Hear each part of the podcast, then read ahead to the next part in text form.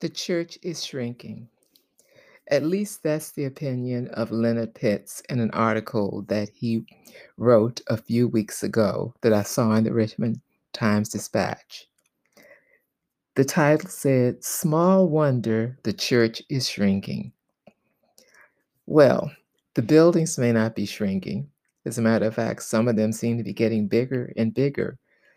But the people, the congregation, is it shrinking? And more importantly, is the church even relevant now in 2021?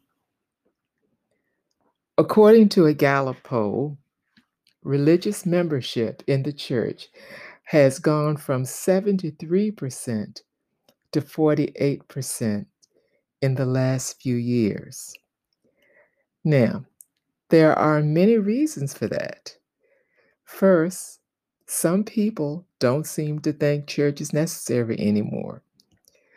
Second, many churches, such as the Catholic Church, for instance, has had a huge number of scandals regarding their priests. And some people, a lot of people, have left because of that. But one of the major reasons why the church is shrinking today are the white evangelicals right here in the good old USA. Now, why would white evangelicals be called the cause of a shrinking church? Very simply put, it's because many of them have chose to worship politics rather than worship God. Case important. They don't really focus on the teachings of God anymore.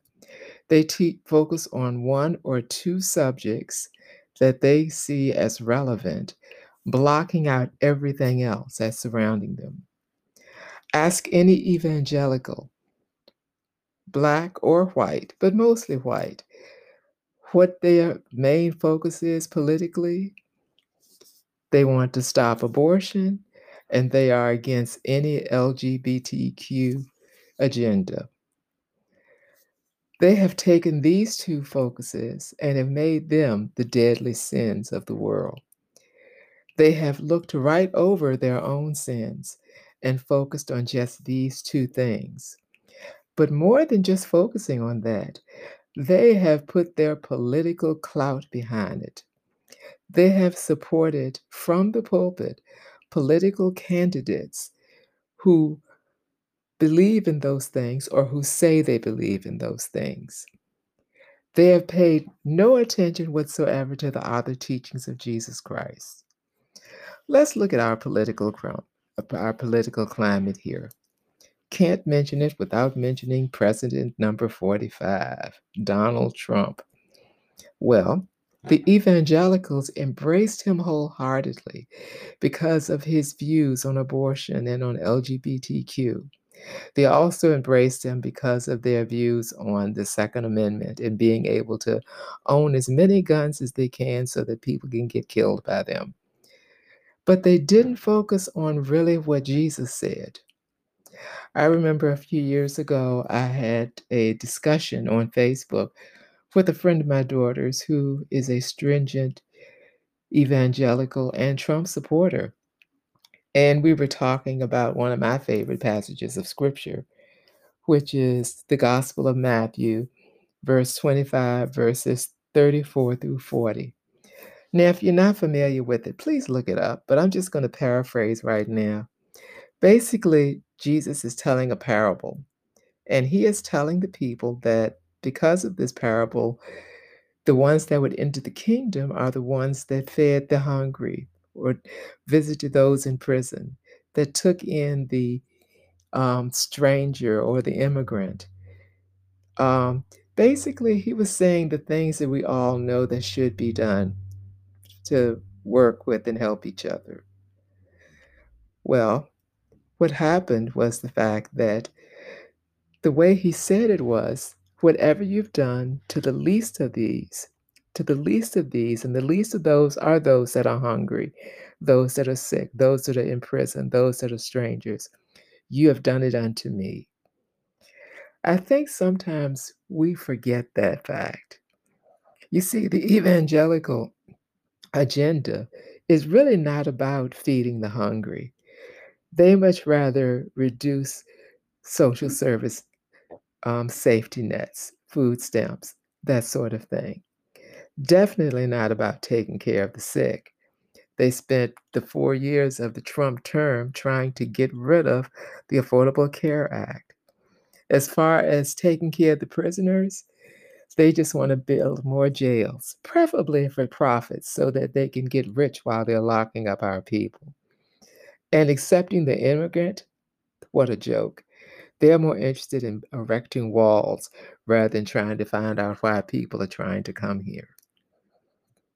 So, what has happened is the church has fallen away from its teachings and has fallen into the trap of politics.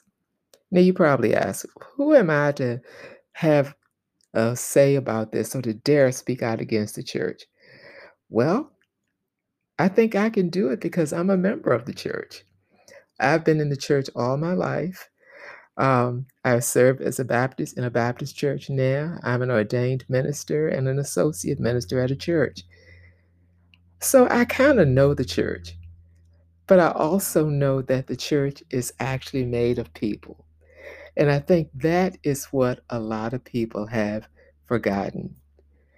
The church, as far as attendance, may be shrinking. But the interesting thing, just as many people or more people say that they still believe in God, which means that people believe in God, they just don't want to go to any particular church. And why is that? I think we have become overly religious. We have focused on the rules and regulations of our own denomination. And yes, even non denominationals are still a denomination. And we've decided what we want church to look like. We've decided what order we want the service to be in, how many services, time of day, what we do. Do we have a sermon? What kind of sermon? We want control over all of that. And we are forgetting the main tenet of our faith. We are the church. That's right, the people. We, the people, are the church. It is important that we realize that and remember that because right now, all over the world and all over this country in particular, there are some church buildings that are still closed. The building may be closed, but the church is wide open. I had a minister friend of mine talk to my daughter. Um, this particular person is more of a non denominational or evangelical. And when my daughter mentioned that her church was closed, she says, Oh, well, I'm going to pray for your church. Because you see, there is a group of really, really good evangelical Christians that believe the church should be open at all costs, even in the middle of a pandemic and even as people die. I know it sounds like I'm rambling now, and I am a little bit, but I am really concerned about this concept of what the church is. You see, I think that first thing, I know that nothing happens without God's permission. This pandemic, yes, I do believe it is real. I do believe it is dangerous. And I do believe that this occurred to kind of get us as a people away from all of the religiosity that we love and embrace so much. I think it's given us a time to strip away the buildings, the structures, and to look at what our faith looks like and how do we translate that faith to someone else. It's made us become creative in our thinking and made us think of new ways to reach people that will not and would not ever enter into a church door. We've had to do more stuff online and more st- uh, small group things if we did them in person. We've had to think of creative ways to minister to one another, creative ways to have service, to have Bible study, to even have good Christian fellowship. And all of that is important because all of that is what the church is about. If we look at the first century church, right after the ascension of Jesus Christ in the book of Acts, we found the church meeting together as small groups of men and women who gave up their goods, shared every their, shared with each other whatever goods and food they needed to, and met each day to praise God, talk about God, and share God's blessings. That is, in essence, what the church is. The church is not about going into a building or logging on for an hour or two on Sunday morning and then living the rest of the week the way you want to. In the first church, in the early church, those that followed Jesus Christ were called the way. They followed the ways of Jesus Christ. They didn't just follow him going into synagogue. They didn't just follow the praying, they followed the teachings, they followed in practice the relationships. And that's what the church is all about. It's about the relationships, not just our relationship with God, but our relationship with each other. I don't think we can be really effective Christians if we hate other people. And I'm not just talking about the simple hatred of someone that did us wrong or that we had an ought against, as the Bible says, but I'm talking about actual hate and degradation of entire groups of people. I do not believe that you can truly be a Christian. And when I say Christian, I mean a follower of the teachings of Jesus Christ not just believing in Jesus Christ, but following the teachings. Now, let me back this up before I go any further. We have to do more than believe in Jesus Christ, believe in God. You see, it's okay to believe in things. I can believe in the Easter Bunny if I want to. But if I don't follow the teachings of the Easter Bunny, then it doesn't matter. It doesn't matter to believe in Jesus Christ or to believe there is a God. The key is are we trying to do the right thing, follow the teachings of Jesus, and actually trying to become better people to get closer to God? See, I don't believe you can be a real Christian and be a racist. Don't believe it. I don't believe you can be a real Christian and be homophobic or be a sexist. I don't believe you can be a real Christian and downgrade or denigrate or just dismiss any total group of people.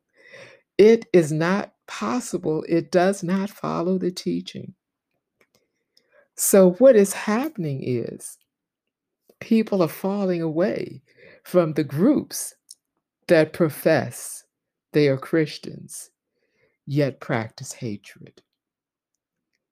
I remember years ago, we used to hear about this church called Westboro Baptist Church. Their whole ministry was about hating gay people. The whole ministry. They spent much of their time standing on corners talking about how God hates gay people. They didn't use the word gay, they used another slur that I don't even want to use.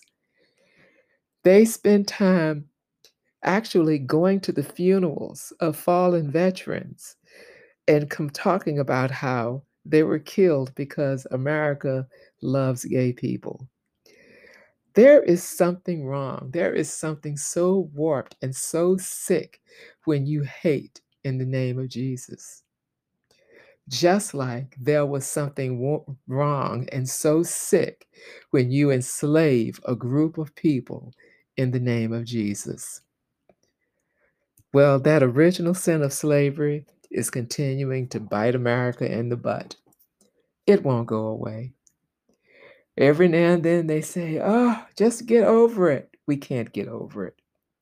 The vestiges are still here. And as I said in my last podcast, racism is real. But now is the time for us to look and find out is our faith real? If I were a baby Christian or seeking to become a Christian, and I looked at the way many of these evangelical churches are, the things they preach, the beliefs they have, the way they talk politics, I would not want to be a part of it. I would say, that's okay, I'm good. I'll stay over here with the heathens first. So, if the church is going to be relevant, then each of us who are a part of the church must live our faith every single day. We cannot pick and choose how to live our faith. We cannot pick and choose what parts of the gospel we follow. We cannot denigrate people one day and say that we love Jesus the next. That doesn't make sense. So, it's time for us, if we call ourselves a Christian, to actually take a look in the Bible and see what it says about being a Christian. Actually, read what Jesus Christ said. Read it, study it, and then see if our actions line up with it. The church will continue to shrink. And if we aren't careful, the church we used to know may disappear altogether. And you know what? That may not even be a bad idea. Because if the church with the buildings and all the trappings and all the politics disappears, then maybe, just maybe, we'll go back to that first century church. So, this is what we need to do to become relevant. We need to continue to realize that we are the church, the people. We need to remember and follow the teachings of Jesus Christ. That means actually do some Bible study, corporately and individually. We need to be an example. We are the hands, feet, and mouthpiece of Jesus. People are not going to know Jesus unless by what we do, what we say, and what we speak. And we have to live our faith in every single aspect of our lives. But most important, we have to have a personal relationship with Jesus Christ. It has to go beyond the Lord's Prayer and one hour on Sunday morning. So, the church buildings are closed, and many churches are becoming less relevant and smaller. So it's time to go back to the basics. Look at where we started from go back to the book of Acts and start rebuilding all over again. This time is a great opportunity for the church to reinvent itself.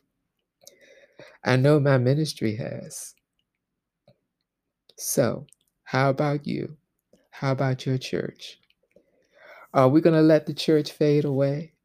Or are we going to reinvent it into something that will reach more and be more relevant and more real than we ever thought possible?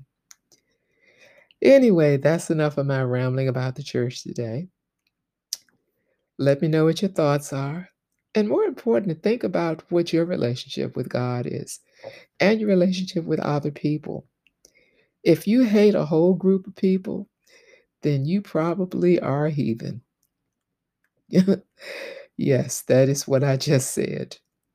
Because you cannot be a follower of Jesus Christ and the teachings of Jesus Christ if you allow hatred to, to run your life when we live and have a God who loves us so dearly. So walk in love, everyone. Think about what you're doing and think about how you're showing yourself to others.